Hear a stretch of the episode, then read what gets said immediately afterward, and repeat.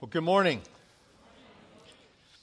I recently came across a story about uh, a seminary professor in Dallas who got invited to speak at a Bible conference in California. And this was kind of a young guy. He had a young family. So he said, You know, I'm going to make the most of this opportunity. Let's make this a family vacation. And so they got in the car and they were driving to California, and he had prepped his kids on some of the things they were going to see along the way. And his youngest son became enamored with the idea of seeing the Grand Canyon. And so as they're getting closer to the Grand Canyon, the dad's like, boy, we're about an hour away. 30 more minutes. And the anticipation is just building. The boy's excitement is building. And finally they arrive. They get out of the car and he says, there it is, boy. The Grand Canyon. And he looks at his son and the, the son's got this look of confusion and disappointment on his face. And the dad says, son, what's the matter? And he looks at his dad and he says, dad, where's the cannon? I mean, this boy had anticipated a weapon of mass destruction with the dimensions of the Grand Canyon, not some hole in the ground, right? And when the father finally explained to his boy, no, the grand cannon, not the Grand Canyon, the boy became distraught and unable to cope with his disappointment. And the story really hit me on two levels. First of all, like that easily could be my family. like, the, like it's eerie, okay? And then secondly, it hit me because it's such a, um, it really speaks to the issue of unmet expectations. And how that can really lead to disappointment and disillusionment.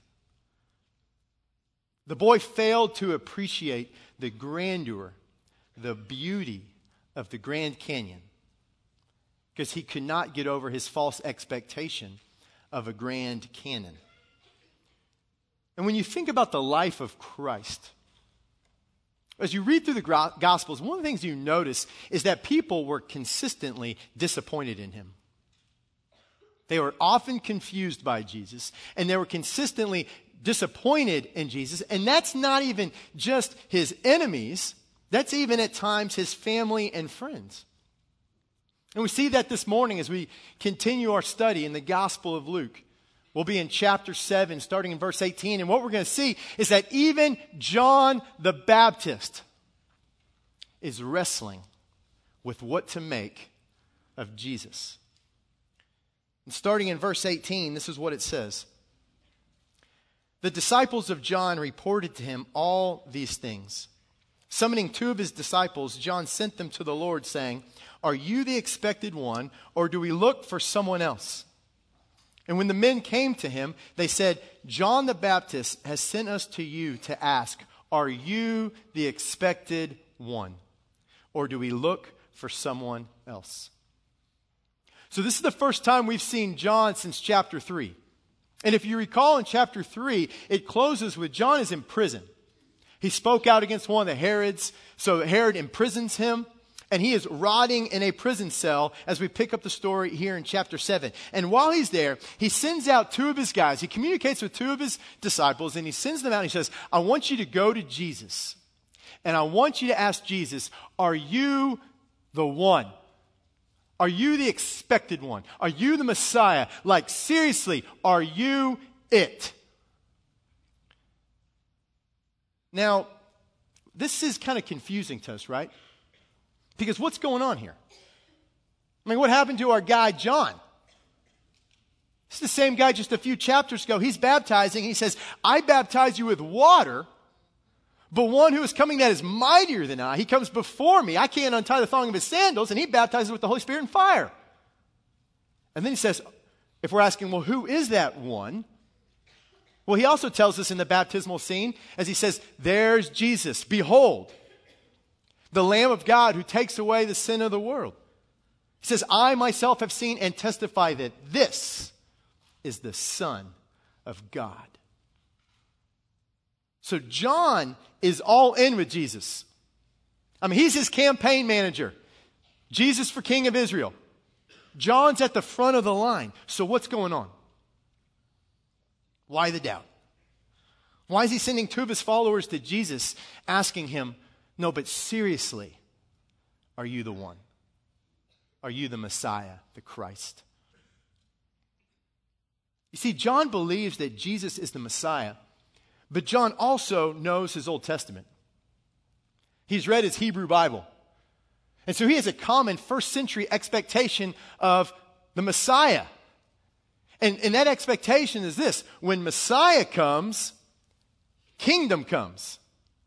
When Messiah comes, so does his reign. And it is going to flip the world upside down. This is going to be an earthly kingdom that just spit, puts the world on its head. And so the question is well, what kind of kingdom did he expect? Well, the one prophesied time and time and time again in the Old Testament. That one. The one that Jesus really speaks to when he begins his ministry in Luke chapter 4. If you recall, he quotes from the book of Isaiah, chapter 61, and Jesus says, The Spirit of the Lord God is upon me, because the Lord has anointed me to bring good news to the afflicted. He has sent me to bind up the brokenhearted, to proclaim liberty to captives and freedom to prisoners, and to proclaim the favorable year of the Lord. So the Messiah is going to come, and he's going to bring liberty to captives. He's going to bring freedom to prisoners. And John's sitting there saying, Time out. Really? Because I'm surrounded by prison walls. I'm rotting in prison. And see, John also knows the verse that comes next in Isaiah chapter 61, where Messiah is not just going to bring a time of blessing, he's also going to bring the day of vengeance of our God. See, the messianic expectation was Messiah is going to bring blessing, and as part of that blessing, Messiah is going to bring judgment. Two parts to the deal. And he's saying, Really? Where's the vengeance? Where's the judgment? Herod's still in control. The Romans are all around, and I'm in prison rotting to death, so I don't understand what's going on. I mean, am I wrong about you? And so he sends out two of his guys to Jesus to get the answer. And I love Jesus' response, right? Jesus doesn't look at his, the, the two guys and say, Are you kidding me? That makes me want to puke. Didn't you baptize me? Didn't he baptize me for goodness sakes? No.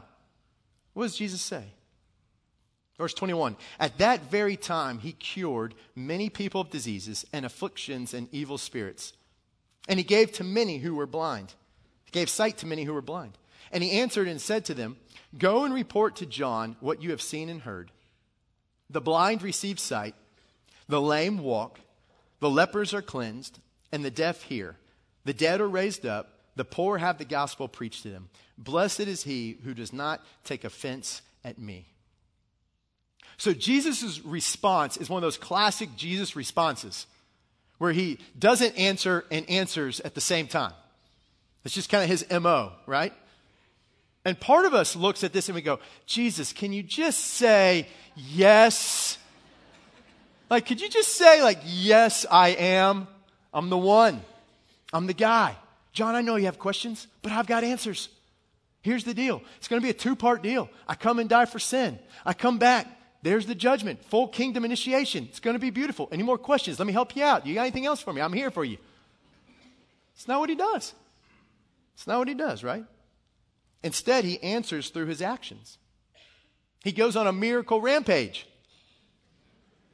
And these are not just random acts of kindness, these are all miracles prophesied in the book of Isaiah. They all point to Isaiah, they all point to Messiah. He's telling John, You know the scriptures, you know Isaiah. I'm the guy, I'm the one. And so he tells the two guys, Now go tell John what you have seen. Now, you may be sitting here thinking, you know, I got questions too. And I wish, I wish Jesus would answer my questions in the same speed and signs and wonders in which he answered John's. But the reality is, and I mean this, he already has. He already has. You see, when you think of John's doubt, one thing we need to remember is his doubt is less an issue of faith and more one of perspective. It's a lack of perspective. John is living before the cross. So his issue is not so much doubt, it's his date of birth. That's not the issue for us. I mean, we worship God in a sanctuary with a cross in the background. We know what the cross means. We know the significance of the cross. John knows nothing of it completely oblivious to the cross. And we worship together, not only because Jesus died for sin, but because he conquered death by rising from the dead. We have the resurrection. John has no concept, he has no idea about this resurrection of the Messiah. That's in the future. We gather and sing about the Lord's second coming, where he's going to complete that which he began, and the fullness of the kingdom will be here on this earth. John knows nothing of the second coming. He doesn't know there's two parts to this. John doesn't know this stuff. We do. We have the New Testament, we have the scriptures, we have the cross, we have the empty tomb, the resurrection, we have the words of the apostles, the eyewitnesses. We have the rise of the church, the voice of the martyrs, the inner testimony of the Spirit. We have more at our disposal when it comes to Jesus than John could have possibly imagined. And yet, we still struggle, don't we? Like, doubt is still an issue. And if you're the, out there thinking, oh man, I'm the only person I know that's here this morning that ever wrestles with doubt, you're not. You're not at all. Doubt is a struggle for many folks. And, and the way I see it, there are many roads that can lead to doubt, but there are three main highways. So many roads, but three main highways. And, and the highways that lead to doubt, in my opinion, are one, uh, an intellectual challenge, two, personal sin, or three, suffering. So it's an intellectual challenge, typically, it's personal sin, or it's suffering. And what's interesting is all three of those are connected to having false expectations about God or about the Christian life. A false expectation that because we're just awesome humanity and we sent a man to the moon, that we should know everything there is to know about God. The false expectation that, hey, when you become a believer, life gets easy. Like struggle just washes away.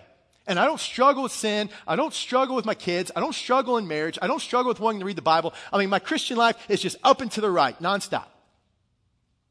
No way. Or the expectation that because God loves me and because I've come to faith in Him, ergo, therefore, I will not suffer. These are false expectations. The Bible actually promises the opposite. Like it guarantees the exact opposite. The Bible says there's mystery and you'll never figure it out. God is beyond you. The scriptures say life is hard. And there's going to be some things that get better, and there's going to be some things that grind you up. But you hang in there. And then the scriptures promise suffering. In this life, you will have troubles. It's not optional. So the scriptures actually promise all three. And to expect otherwise is to expect a cannon in place of the canyon. There, there's, a great, there's a great verse that's found in the end of Deuteronomy 29. Moses is preaching to the Israelites, and he says these words. He says, The secret things belong to our God, but the revealed things belong to us. Says, The secret things belong to our God, but the revealed things, they belong to us. And then he says, and to our sons forever, that we might obey all the words of the law. Powerful. Because the bottom line is, we don't know all there is to know about God. And that is not an intellectual cop out. That is just the reality. It should not shock us. It's part of the deal when the creation is trying to understand the creator. There is what we call a knowledge gap. Just like there's a knowledge gap between me and my one year old. He knows me sufficiently, but he does not know me exhaustively. We know God truly, but not completely. Mystery remains. And our job is not to figure out that which we cannot know. Our job is to walk in faith and to walk in obedience to that which He has revealed. Because in this life, we are called to live by faith. And it is not a blind faith, but it is faith. And where there is faith, there will always be the threat of what? Doubt. There will always be the threat of doubt in a life where you live by faith. And so we must learn to respond appropriately to our doubts. We must learn to doubt our doubts and fix our eyes on Jesus to what he has revealed and let the light, let the light that's shining from his cross help us with the darkness of the things that we don't understand. It all comes back to fixing our eyes on Jesus, the author and perfecter of our faith. Because in him is blessing. And he tells us that in the next verse when he closes up this first section in verse 23. He says, Blessed is he who does not take offense at me. And the word offense is the Greek word scandalizo. And it, and it means to be entrapped, to fall into something. It's the word, the word we get scandal. And so Jesus is saying to John and beyond to us look, when disappointment comes, when confusion sets in, when things are foggy all around you, don't get embarrassed by me. Hang with me.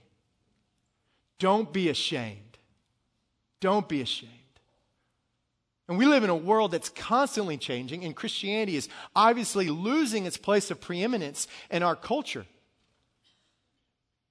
And we are being shamed by people, but we cannot be ashamed of the gospel. We can be ashamed of how certain Christians act, but we're not ashamed of our Christ. And we're not ashamed of the gospel. And this is what Jesus is telling us. Now, starting in verse 24, what he does is he pivots. He pivots from how John perceives him to how he perceives John.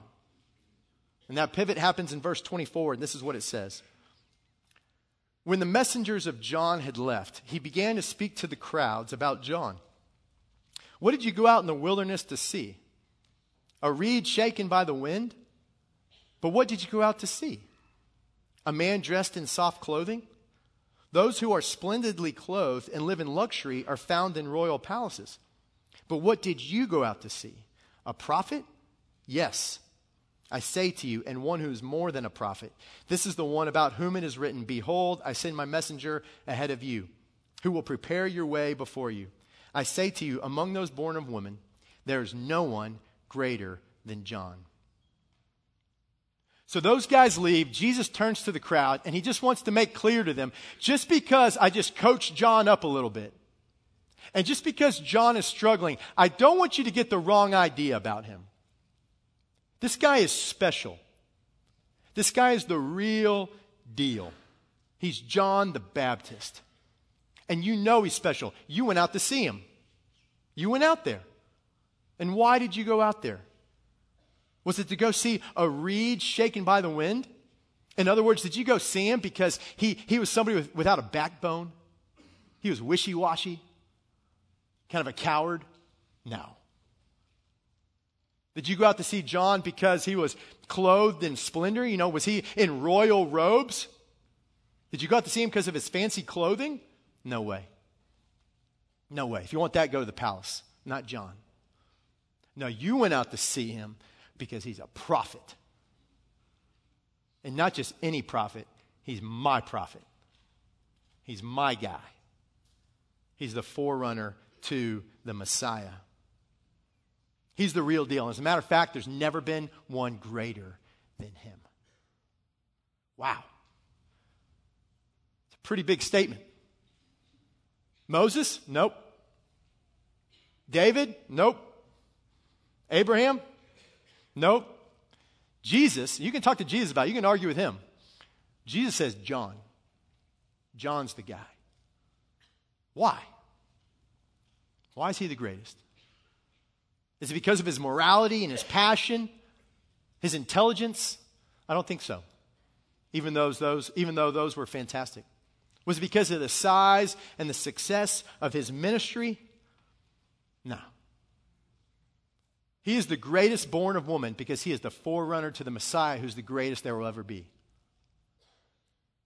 It wasn't the power of his character that made him great, it was his proximity to the Savior. John was great, but it's not his personal greatness that makes him great or makes him the greatest. It's his proximity to the Savior that makes him unique as his forerunner. It reminds me of when I used to, uh, when I went to Texas A&M University. Hey, whoop. And when I was there, I worked at the rec center. Okay, I worked at the fitness facility. And we had a guy who would come work out pretty frequently because uh, he had a place there in town that he would visit. And his name was George H.W. Bush, our 40, 41st president. And we always knew when President Bush was coming in because the Secret Service was coming first. Kid you not, I'm out the front of the rec. These car, black cars drive out, Secret Service is out. They're going through the rec center, clear, clear, clear, clear, clear, clear. So we knew President Bush was coming. So I, part of my job at the rec was I would go up there and then greet some of the dignitaries. And so that would come in. So I had numerous conversations with the president through the years. And President Bush would come in and he'd say, Michael, say, how are you today? I'd say, Mr. President, doing well. I mean, the former president knew my name. Now, some would say it's because I was wearing a name tag. but um, I think we all know that the connection was legit. All right? It's a real friendship. Anyways, after, after we would talk and he would, he would walk away, sometimes people would come up to me just with this, you know, shocked look on their face. They'd be like, Michael, you just talked to President Bush. Be like, yeah, I know, I know. They say, well, what'd he say? What's he like? Why does he always talk to you when he comes in? And I'd say, because it's my job. That's my role at the rec. I greet some of those folks when they come in.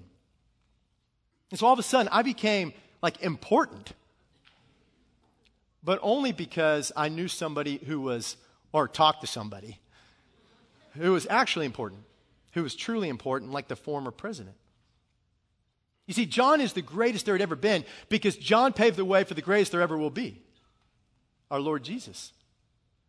But let's be clear John did not choose to be the forerunner in the first century any more than I chose to be born in Plano, Texas in the 20th century.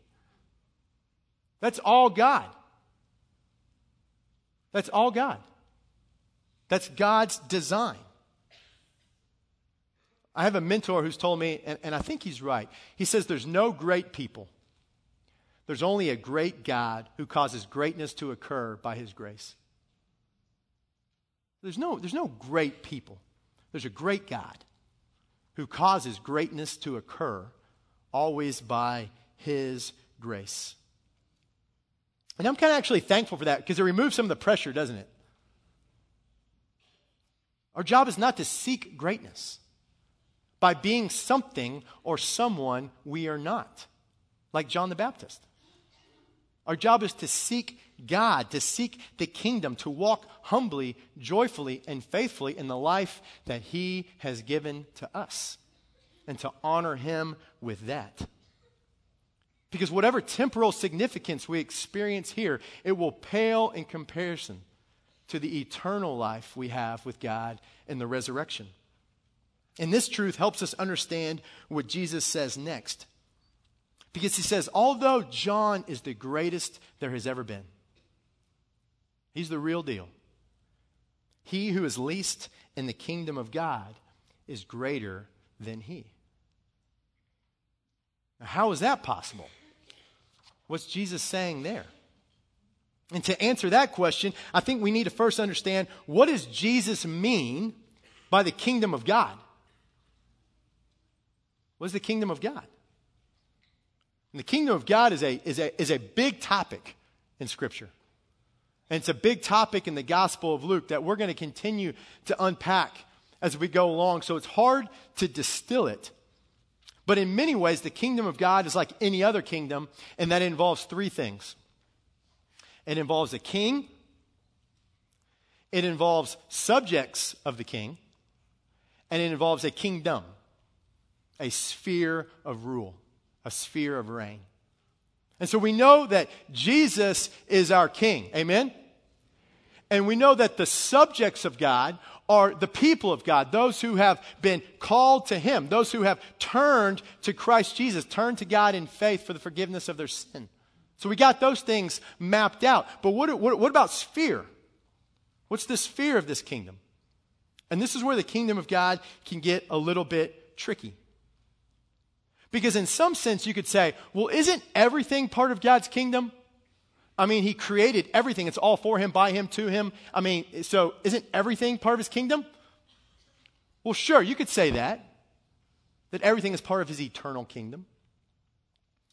And then in another sense, you could say, well, His kingdom, He's reigning in my heart right? So those who have turned to Jesus in faith and who are saved, that are in Christ, He is our King and He is reigning spiritually in our life. And that is true as well. But the kingdom that Jesus refers to, both before, before his death and resurrection here, and even after in places like Acts chapter 1, is the same kingdom predicted in the Old Testament. It's the same kingdom that the New Testament keeps looking forward to. All the way through the end of Revelation chapter 20 that talks about this thousand years reign. So that's why this kingdom is often called the millennial kingdom. Or you may hear it referred to as the mediatorial kingdom because it is through a mediator named Jesus Christ. Okay? And so this is a kingdom where is on this earth, where Christ rules as the Davidic king, and all the promises from the book of Genesis on come to their final and full fruition. And so that is yet future. That is yet future. Now, to be, to be fair, and I say this because I just want to be, I want to be clear and honest. There are solid, God fearing, Bible loving people who see the kingdom a little bit differently. Okay? So some see the kingdom as having come in a major way already. I do not hold that view. And I think all you have to do is open up the newspaper. Some say, well, the kingdom has begun. It's an already not yet thing. It's begun in Christ's first coming, but it's not yet. It won't be fully here until his second coming. And then others say, no, there's no kingdom until the king is here. And so the kingdom is completely future. And so wherever one lands on this, what all say together in one accord as the body of Christ is that the fullness of the kingdom will not come until the King of Kings comes into our presence. So the fullness of the kingdom will not be here until the King of Kings is here in our presence. And until that day, what you and I are to do is to live as kingdom citizens, as to live as strangers in a strange land who have given our allegiance to the true King, the one true King, our Lord Jesus, and who earnestly desire and await his return, where he will set up the kingdom that will have no end. Does that make sense? That's what we are to do. And knowing this about the kingdom, it makes more sense now to why Jesus can say, He who is least in the kingdom of God is greater than John. Not because John's not in the kingdom, but because John only anticipated it in his life. He did not experience it. He anticipated the kingdom, he did not have the fulfillment of the kingdom in his life. His life was great, as great as it gets, but life in the kingdom will be so experientially and qualitatively better and greater than the life that John experienced on this earth. And so that's why Jesus can say these words. As I thought about how to illustrate this, I kind of actually reflected back to the Super Bowl. It always comes back to football, right? And I don't know how many of you watched the underdog Philadelphia Eagles defeat the dynasty, the, the unbeatable New England Patriots in this great upset. But Tom Brady is the quarterback of the Patriots, and he's widely considered, he's probably the greatest quarterback there's ever been. He's just amazing. And in, and in the loss a couple weeks ago, he threw for 505 yards, a Super Bowl record, breaking the record that he already held. He's the greatest of all time. And on the other hand, the quarterback for the Eagles was an old Texas boy named Nick Foles, the best thing to come out of Austin, Texas since Roger.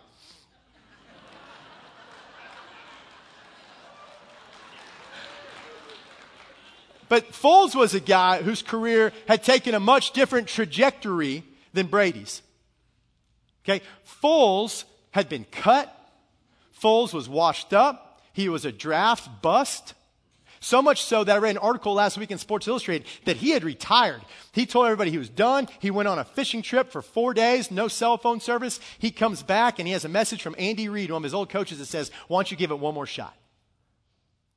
Foles is in seminary. He wants to be a pastor. But he put off the pulpit for a little bit because he said, I'm going to do this thing one more time. He ends up on the Eagles. The starting quarterback gets hurt. He ends up as the quarterback, and he ends up leading the Eagles to the greatest victory in the history of the franchise and their first Super Bowl championship.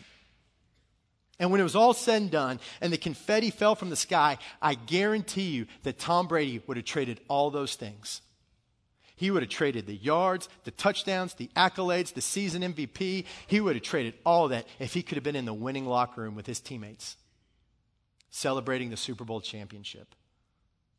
And on that day, being the backup journeyman quarterback for the champions was better than being the greatest of all time on the team that lost.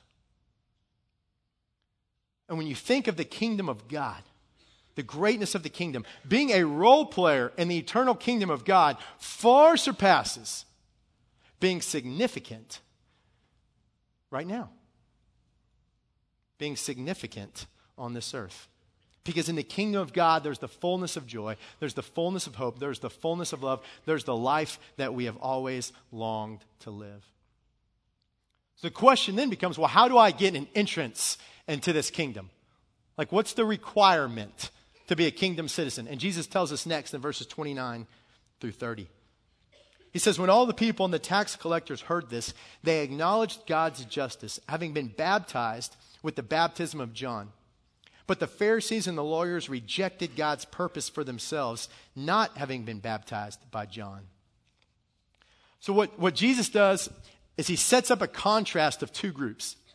He says, on, on the left, in this group, you have people who believed in John's baptism, who recognized their sin and their need for repentance, and who were baptized. And in this corner, you have those who did not.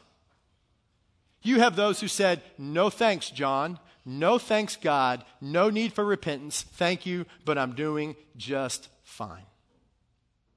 And so Jesus closes this passage with a rebuke of those people. And this is what he says in verses 31 through 35. To what shall I compare the men of this generation? What are they like? They are like children who sit in the marketplace and call to one another. And they say, We played the flute for you, and you did not dance. We sang a dirge, and you did not weep. For John the Baptist has come eating no bread and drinking no wine, and you say, He has a demon. The Son of Man has come eating and drinking, and you say, Behold, a gluttonous man and a drunkard, friend of tax collectors and sinners yet wisdom is vindicated by all her children. So Jesus rebukes these guys. He compares them to a bunch of spoiled brats, a bunch of kids who just whine and criticize when they don't get their way. They just throw a temper tantrum when somebody doesn't play by their rules. I mean, he says, Look, John the Baptist came. I mean, this guy's preaching a hard message of repentance. He doesn't eat, drink, smoke, swear, or like those who do. And you say, He's got demons. He's crazy. I don't want to repent. I don't want to change the way I live. then you have me, the Son of Man. And I come bringing this message of grace and life. And how do you respond to me? You say, He's a libertine. He's a drunkard. He hangs out with the sinners. He's, he's, he's terrible. One is too intense because he calls for repentance, and one is too liberal because he offers grace. And they say, We want neither. Because we want what we want, when we want, how we want it, period. End of discussion. And Jesus says, Wisdom is vindicated. Wisdom is vindicated by all her children. He's saying, in the end, time is going to tell who was right. And it's not going to go well for you. It's not going to go well. And I, uh, I was reminded of this. I close with a story. A couple of weeks ago, I was in Houston for seminary. I, I, gra- I graduated seminary in 2016, but I decided, hey, I'm going to go back. So I started last year, and I went back because I wanted more training. I really enjoy it, and because I wanted to sit under certain guys that I hadn't had a chance to sit under during the first degree. And one of those guys, without question, was a prof by the name of Dr. John Hannah. And Dr. Hannah has taught at DTS for 46 years. And so we were in a, a, church history class a few weeks ago, and Dr. Hannah always has these anecdotes and these stories that he puts in. So he stopped and he told us a story about one of his doctoral fathers. So Dr. Hannah has three doctorates and two masters. So each time you get a doctorate, you have a doctoral father or an advisor. And so he's talking about this guy that he had during one of his doctorates. And this advisor knew the gospel intellectually. I mean, he knew it. He was fully aware of it. He understood it so well that Dr. Hannah says there was times that he would write something and this guy would get back to him and say, no, John, you actually need to write it like this. This says it better. So he would correct Dr. Hannah. And yet this man had not embraced Jesus as Lord like many in academia, in the religious department, religion departments, he knew the gospel intellectually, but he did not know Jesus as Lord. And he was dying. He had a terminal illness. So he and Dr. Hannah would sit and chat about his dissertation and things like that. And, and they became friends. And Dr. Hannah would say, Why don't you just turn to Jesus? Like you know this. Why won't you come to him? And finally, the professor answered him. He said, Two reasons, John. Two reasons. Number one, I will lose all credibility with my peers. He's embarrassed, flat out embarrassed of the gospel. And then number two, he says, If I received him as my Lord, I know I would also have to receive him as the authority in my life. And I don't want to do that. He's right. He would need to accept him as the authority in his life. But he said, I don't want to do that. I don't want to play by his rules. And not long after that, the man died. Embarrassed of the Savior, unwilling to turn to him as Lord. And may that not be said of us. Blessed is he who does not take offense at me. I am not a scandal to be avoided. I am the Lord. Do not be embarrassed. There will be things we do not understand in this life. Many of you are walking through them right now. I do not doubt that. There's heartache that is unexplainable and it can cause us to lose hope, to lose joy, and to doubt. But it's in those moments we are to look to the cross, where through what God has revealed, we can faithfully walk in that which we do not understand. So we must learn to doubt our doubts, walk by faith acknowledge the righteousness of God and acknowledge Him as Lord. And when the hard things come, which they will, we look back to the cross where the Savior bled for me. And we look forward to the King of Kings who's coming again, where He will establish a kingdom that will not end.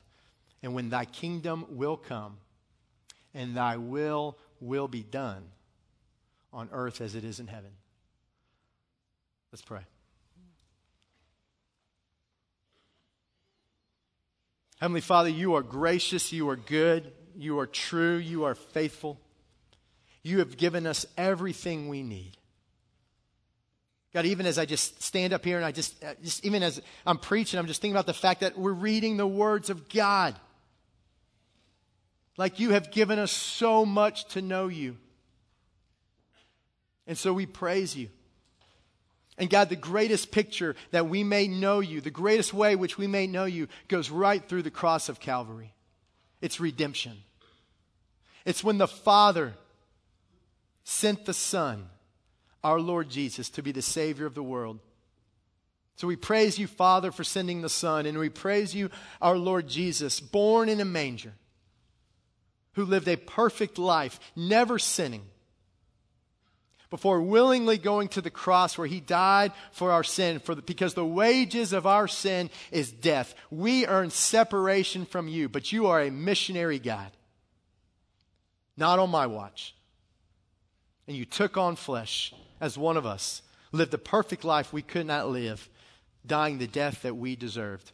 But you did not stay dead. You are not a good teacher. You are not a good person. You're not just a moralist. You are the God man and you rose from the dead on that third day, conquering death and sin, and inviting all who will place their faith in you, new life in you as their Lord and Savior. And Lord, I pray if there's anyone this morning that's actually not battling doubt, they are battling disbelief. They don't even, they've never come to you as Lord.